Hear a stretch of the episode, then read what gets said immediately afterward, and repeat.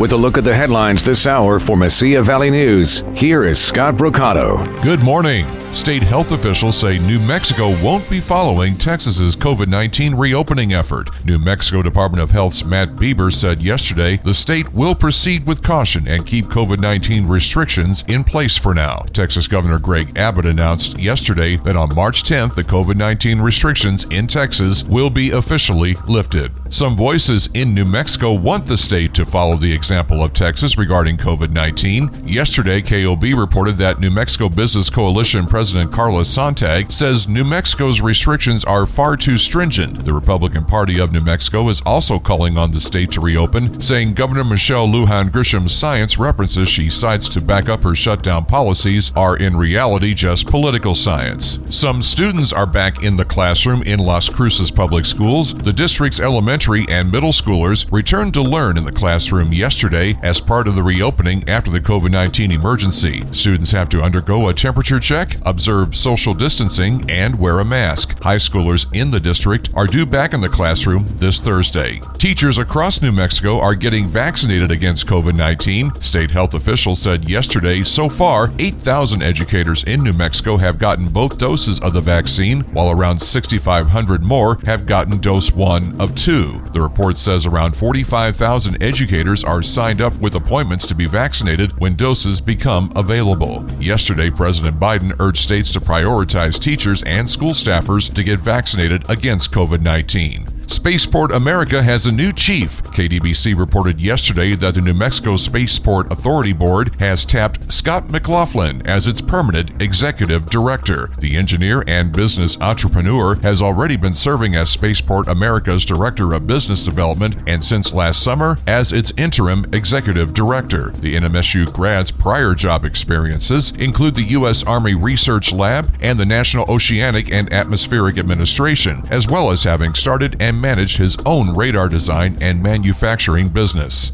With a look at the headlines this hour, I'm Scott Mercado. Mesilla Valley News Sports is brought to you by Carlson Financial Services LLC. Looking for a more personalized tax experience? Then crunch this number 575 361 4006. Carlson Financial Services LLC is available year round for tax and business consulting.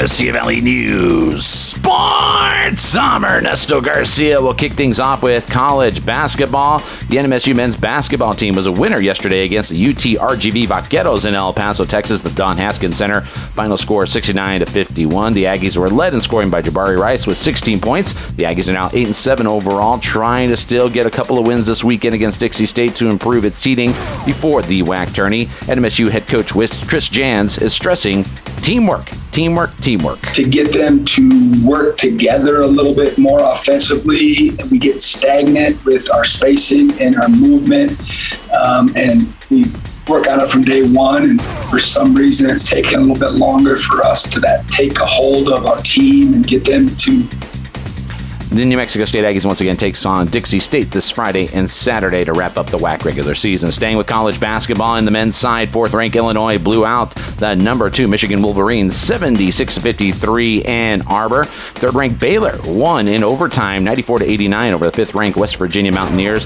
The Bears are now 19 and 1 and have clinched the Big 12 title for the first time in its basketball conference championship since 1950. One to go for winning the regular season. To the NBA, former Rocket star James Harden returns to Houston tonight. He's hoping he's received with love as the Nets get ready to wrap up a two game series. Harden was dealt to Brooklyn as part of a four team trade back in January. And the fields are set for the NBA All Star Sunday. Steph Curry and Devin Booker highlight the three point contest. Luka Doncic and uh, Chris Paul also headline the Skills Challenge. And Anfernee Simons, Cassius Stanley, and Obi Toppin will take part in the Slam Dunk Contest. For Mesilla Valley News Sports, I'm Garcia.